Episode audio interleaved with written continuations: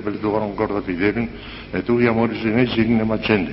Εμίτες περί των τούμερ κυραγούντουρ, ερρενοβάβης ματσέντερ. Deus que guarda fiel un santo espíritu en los sesiones de Cristo, y tan obis en el espíritu recta saper, e de ellos siempre consolación de per Cristo un Domino. Ave Maria, gracia plena, Dominus tecum, benedicta tu in mulieribus, et benedictus fructus ventris tui, Jesus.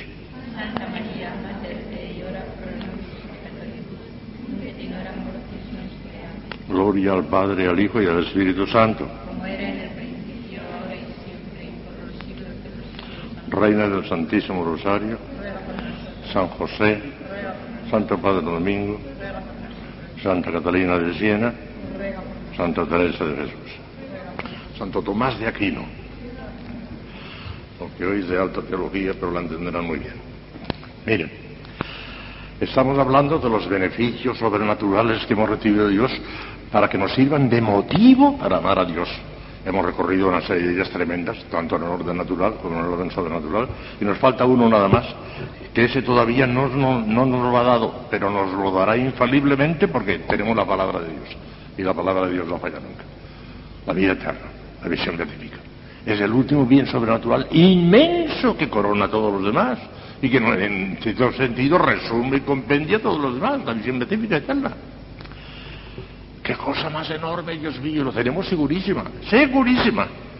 El año pasado les hablé de cinco mm, razones por las cuales tenemos los motivos de credibilidad de que vamos a obtener la perseverancia final. Son cinco motivos aplastantes. Basta primero. Con que estemos en estado de gracia, ya está. Para santificarse no basta el estado de gracia, hay que hacer muchas otras cosas. Pero para salvarse, con que uno muera en, en estado de gracia, se acabó. Ya basta. O que tenemos una seguridad. Si reunimos las cinco, y el año pasado vimos que reuníamos las cinco todas, ¿eh? Les, les estuve mostrando cómo reuníamos aquellas cinco condiciones, todas. Por consiguiente, tenemos una seguridad tan grande como Lucía de Fátima. Igual, igual, igual, igual. Lucía de Fátima sabe cierto que irá al cielo porque se lo ha dicho la Virgen. Pero nosotros lo sabemos cierto por esas razones que son aplastantes, que son demostrativas, que no hay más que hablar. A don, don Basilio quedó entusiasmado me dijo, padre, lo ha demostrado usted de una manera tremenda, me dijo don Basilio. Claro. Bueno, pues vamos a ver lo que es la visión beatífica. Esto es para volverse loco. La visión beatífica, lo que nos espera, mío, lo que nos espera en el cielo. El último y el más grande de los beneficios sobrenaturales que Dios nos tiene preparados y que nos concederá infaliblemente si nosotros no nos hacemos voluntariamente indignos de Él por el pecado, es la gloria eterna, a la que se ordena como a su fin todo el organismo sobrenatural de la gracia. Todo se ordena a la beatífica. La felicidad eterna, subordinada desde luego a la gloria de Dios, porque ese sí que es el fin último absoluto, la gloria de Dios.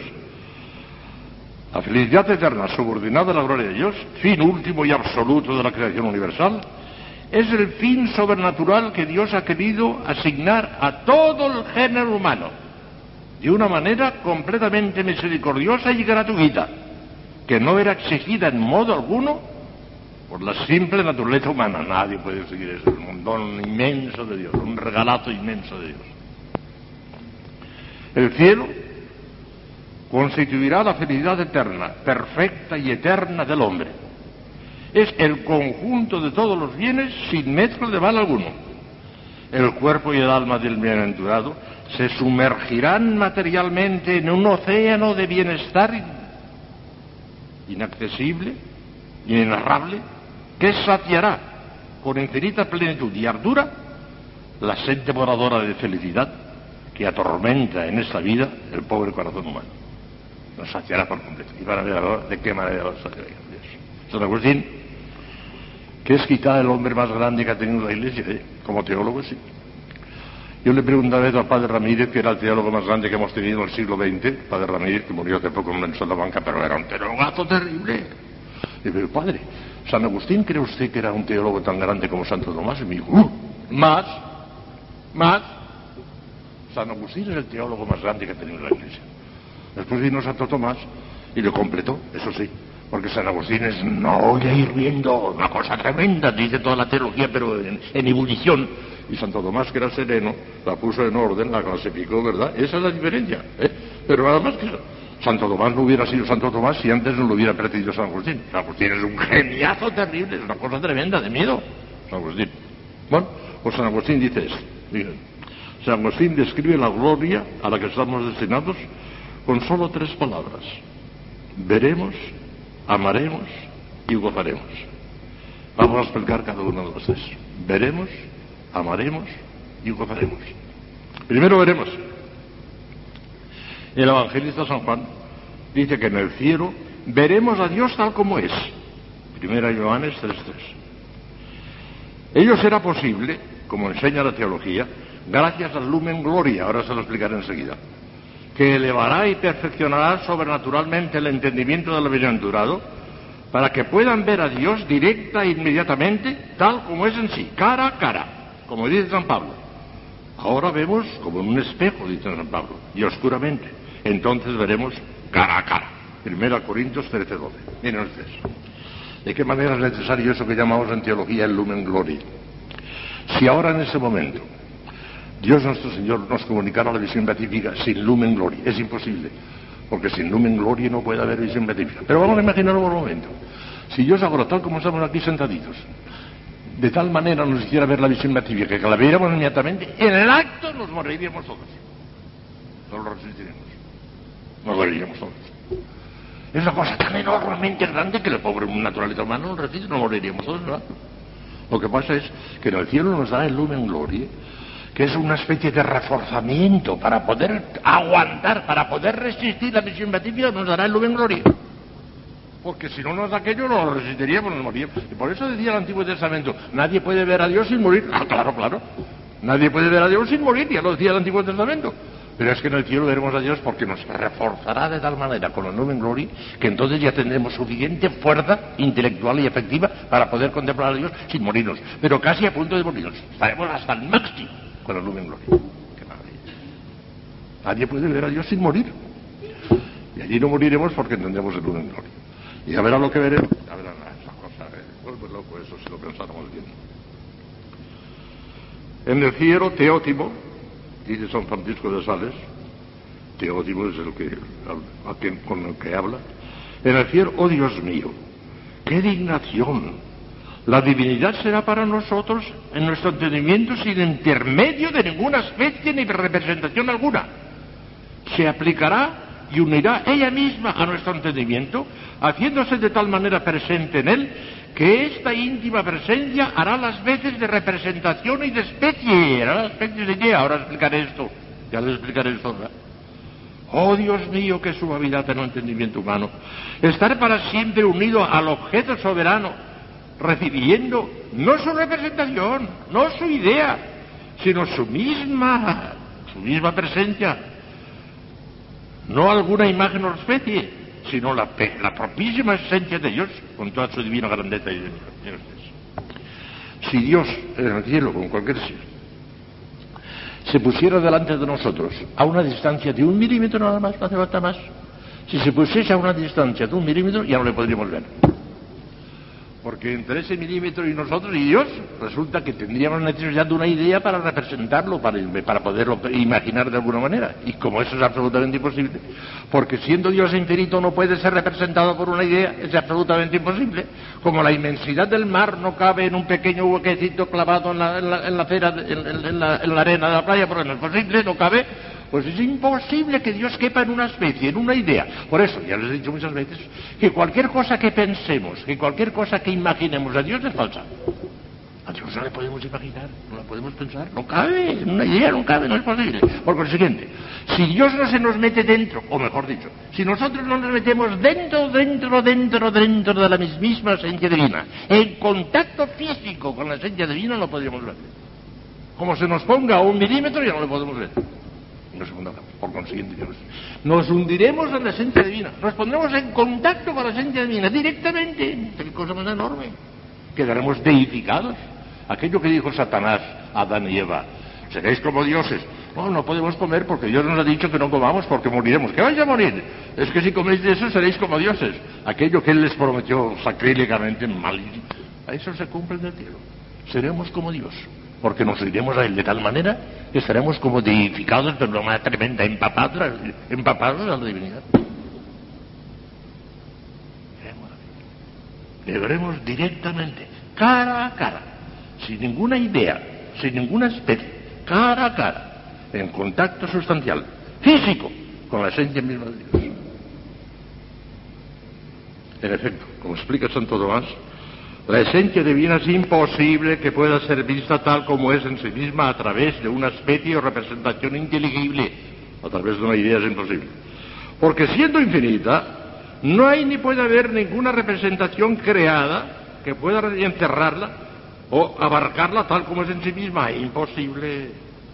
No hay otra solución posible que la que, la del Lumen Gloria que reforzará soberanamente la potencia de nuestro entendimiento para que pueda unirse directa, directa e inmediatamente con la esencia misma de Dios, sin ninguna especie, sin ninguna idea intermedia, porque esa idea intermedia nos, nos, nos haría perder de vista a Dios, no podría ser.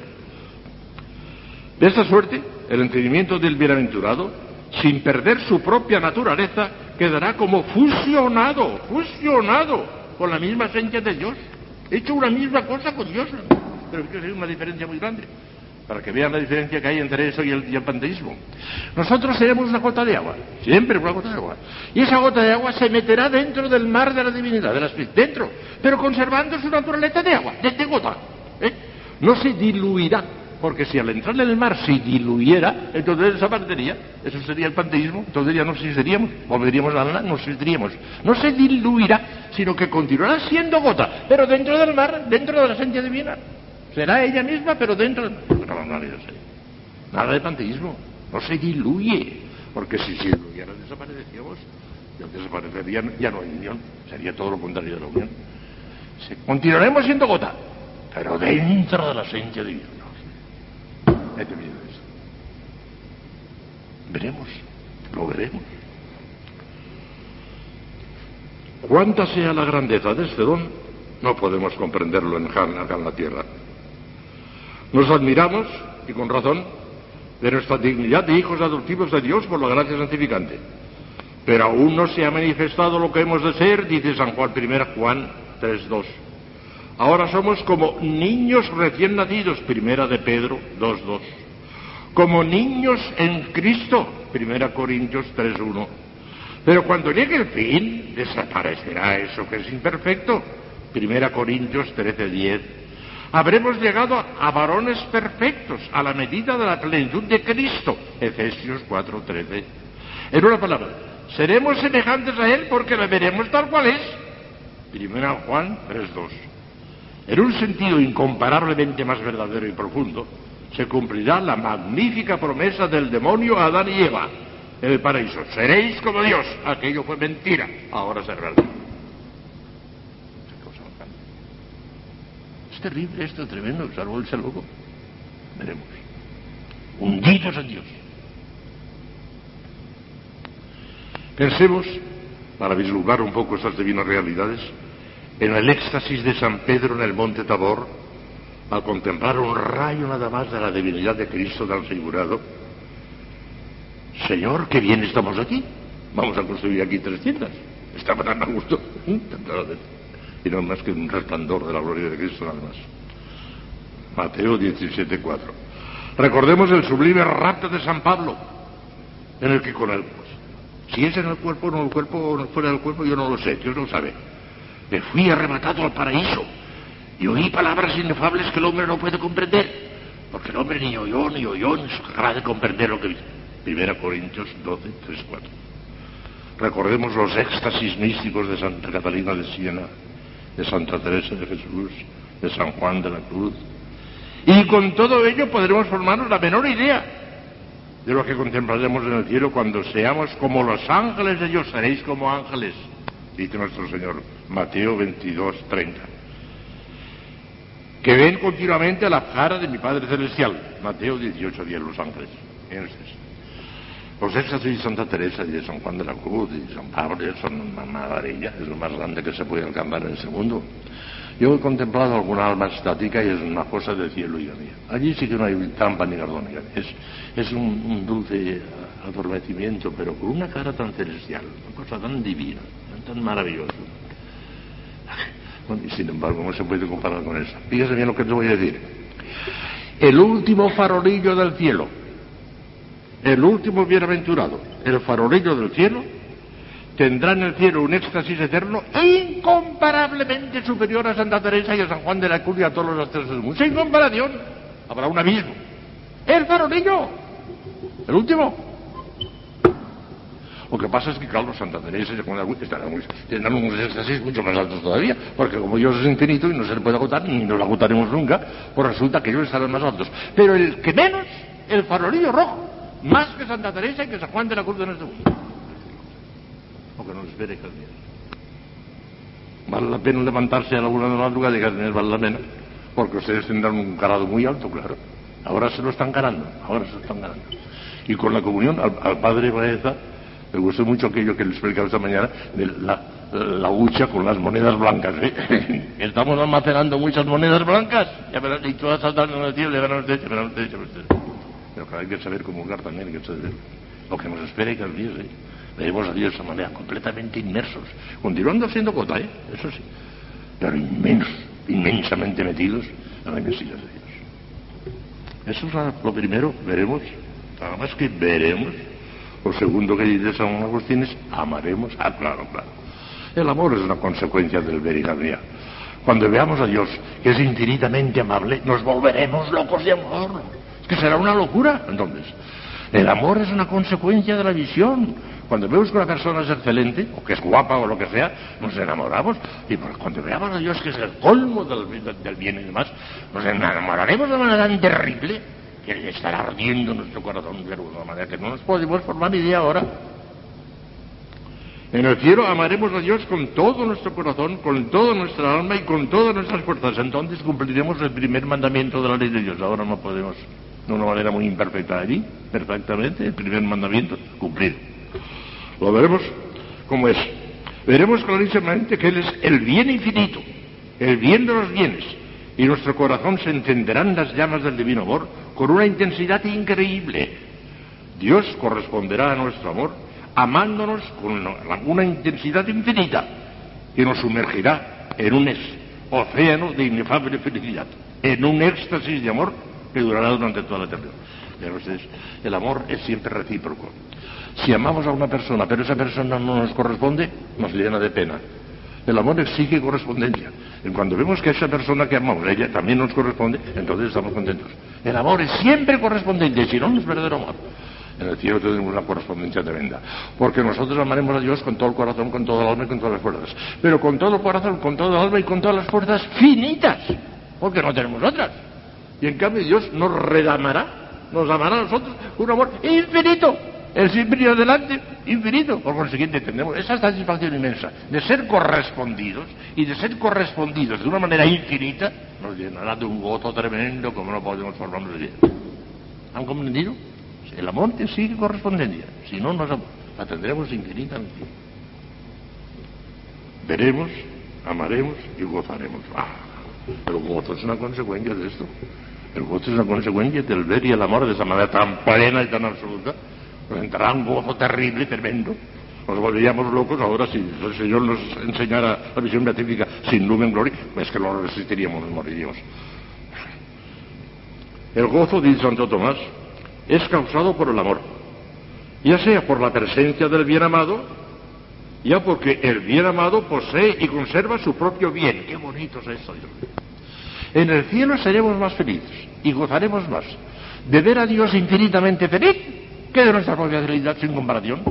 De ver a Dios es infinitamente feliz, estaremos tan contentos que, que, mucho más que de nuestra propia felicidad. Y no solamente de Dios, ¿eh? ya se les he explicado alguna vez, que tendremos más gozo de ver a nuestro Padre Santo Domingo, Santa Teresa, más exaltados que nosotros, que si fuéramos nosotros. Allí reina la caridad de una tremenda. Y el ver a Dios infinitamente feliz y ver que Dios será siempre eternamente, infinitamente feliz, nos llenará de un gozo tan enorme que no podemos formarnos de ahora. En esa oración espléndida que no sé quién la escribió, se dice que, que nos gocemos en que Dios continuará siendo feliz siempre, pase lo que pase, continuará siendo feliz. ¿eh? Un acto de amor intensísimo. Qué gozo tendremos al ver que Dios es feliz, infinitamente feliz, y que no dejará de serlo nunca. Que no hay fuerza humana que le quite aquella felicidad infinita. Haremos dichosísimos, quedaremos al ver eso. Por ambos capítulos por nuestra felicidad y sobre todo por la felicidad de Dios, los bienaventurados estarán eternamente inundados de gozo. Poseen el bien infinito de una manera absolutamente segura e inamovible. Y Dios, su bien amado, es y seguirá siendo, pase lo que pase, por toda la eternidad, infinitamente feliz. El gozo es pleno, dice Santo Tomás, cuando ya nada queda por desear. Si todavía quedará algo, todavía estaríamos un poco inquietos. Pero cuando ya se tiene todo de tal manera que ya no queda nada por desear, el gozo es pleno, es absoluto. Mientras permanecemos en este mundo, es imposible alcanzarlo plenamente, puesto que todavía no poseemos a Dios por la visión y el gozo beatíficos. Nos has hecho, Señor, para ti, y nuestro corazón estará inquieto y desasosegado hasta que descanse en ti, dice San Agustín en el capítulo primero de su magnífico libro de las confesiones. Pero como el cielo nada quedará por desear, puesto que poseeremos plenamente el gozo furitivo de Dios, sácianse, dice el Salmo 35.9, sácianse de la abundancia de la casa y los abrevas en el intorrente de tus delicias.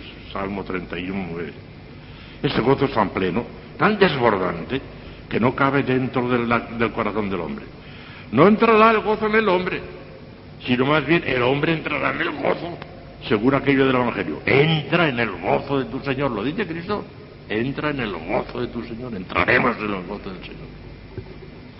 Tal es el panorama deslumbrador que nos aguarda más allá de esa pobre vida si somos fieles a Dios.